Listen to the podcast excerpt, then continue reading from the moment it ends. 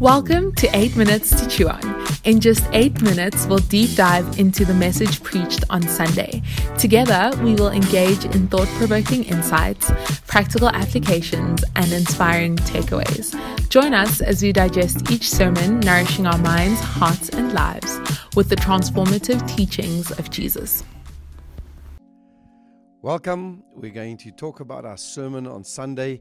And on Sunday, we preached on the topic of the authority of Christ, why we should actually listen to him. So we're going to spend 8 minutes on this topic and trying to help you to go a little bit deeper this week. Meditate on it and ask yourself some serious questions. I've got Nick and Peter with me today. Nice to have you guys with me. And I hope we're going to take the congregation a little bit deeper into this topic. So I preached this Sunday on the authority of Christ because in the next months we're going to look at some of the teachings of Jesus. It's so important for us to highlight some of the things that Christ taught us. But before we even get there is why should we listen to Jesus? What was an important aspect of the sermon that meant something to you, Peter? Really for me, I think what stood out is that there's so many different perspectives these days, and it's almost popular not to be hard and fast on any one particular point. But as believers in the Lord Jesus Christ, everything he says is absolutely perfect. In a world where you're not quite sure, where there's fake news, where things are going all over the show, people consider the teachings of Jesus just another point of view. And I think this series is excellent, particularly what you brought out in some of the practical application points yesterday. So the question is this, Nick. Why should I listen to Jesus more than I would listen to any other religious leader or any other writer or any other world speaker or figure or political figure? Well, I think it's, for me, as I was listening to it, it got back to the core reason of me calling myself a Christian. You know, I have to make a decision. Where does Jesus' words sit in the influence that it has over my life? And you know, if I take those words and I mix them, match them, like you said, you know, sometimes I like what he says, so I apply it. Sometimes I don't like what he says, so I avoid that. Sometimes what he says is controversial.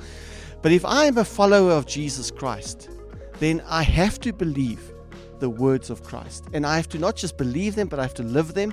They have to be my attitudes. They have to be my frame of reference. They have to be the plumb line around where I make my decisions. Because if it's not there, then I'm hypocritical.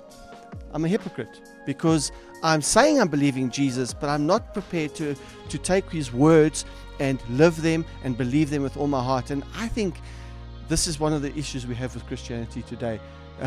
We want to hear segments that we like, and we call ourselves Christians, but we're actually not Christians. We're religion freaks.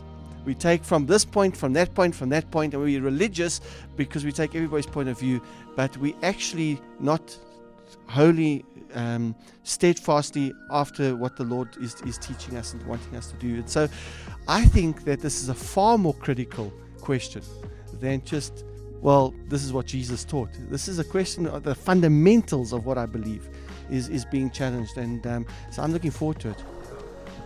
Yes, I think what we're saying, folks, is that some of us, many of us, I hope not most of us, are picking what we want to believe, and I pick what I want to believe when it's for my benefit. I think that's the whole world system today. Is what's going to make you feel better, what's going to make you more successful, what's going to make you greater, and so on as well. When a lot of the things that Jesus says, actually tough, it's really tough things, you know. And I mentioned yesterday as well, loving your enemies. Who wants to do that? You know, I don't volunteer to do that. Turn the other cheek. I don't want to do that. I would actually like to do something the opposite, you know, turn the other fist kind of thing, you know, or lash out or speak out. So a lot of the things that Jesus has taught us, it doesn't look like it's for my benefit and my success, for my feel-good side. It sometimes appears on that sacrifice side. And I think his whole life was a sacrifice. I mean, he's the King of Kings, the Lord of Lords. He's the creator of this universe. He comes down to earth and he becomes like us. It's like unheard of that would happen. So I think that is sort of the whole crux here, is that when Jesus speaks, it often goes against what I really would like to do.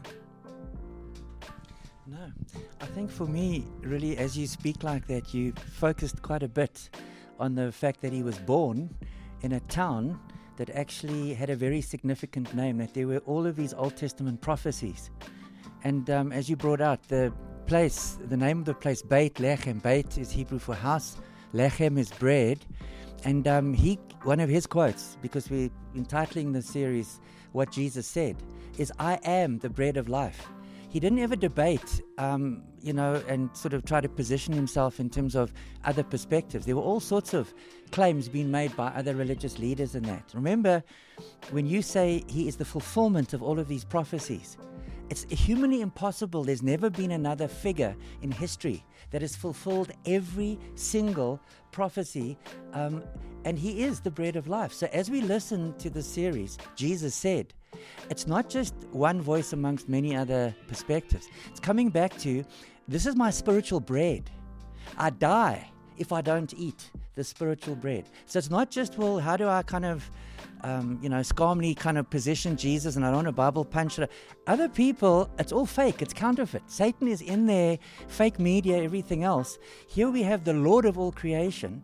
We have exactly what he says. It's what we feed on. And hence, the series is amazing because he is the bread.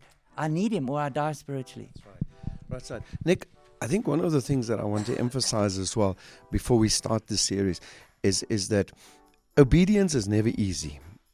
It's often not nice, and we've just said it as well. But in your view, what makes you want to listen to Jesus? What makes you not only listen to Jesus, but actually what drives you to follow him and to obey him? Well, it's a simple answer. I believe he's God. And because I believe he's God, that drives me to follow him and to obey him. And so I wanted to just add something in here because we almost run out of time. Here's my question to you watching. Who is your God? Your culture? Is it your age grouping? I'm a millennium, so that's my God, and I align to that. Or is it a race? Or is it a gender? Whatever it is, what's your God? Because if Jesus is your God, that's who you'll obey. Folks, I want to end by challenging you that in this next coming months, we're going to focus on what Jesus said. He is the absolute authority in my life. See, I've received the grace of God and I've received salvation. I almost have no choice but obedience. If I want to demonstrate that I am a Christian, the Bible says, Jesus says, you demonstrate that you are my followers through obeying me. And that's our challenge to you, to us, in the months to come, obedience. Thanks for joining us. If you have any feedback, please let us know in the comments. To watch the full sermon, you can click the link in the description, and we'll see you next week.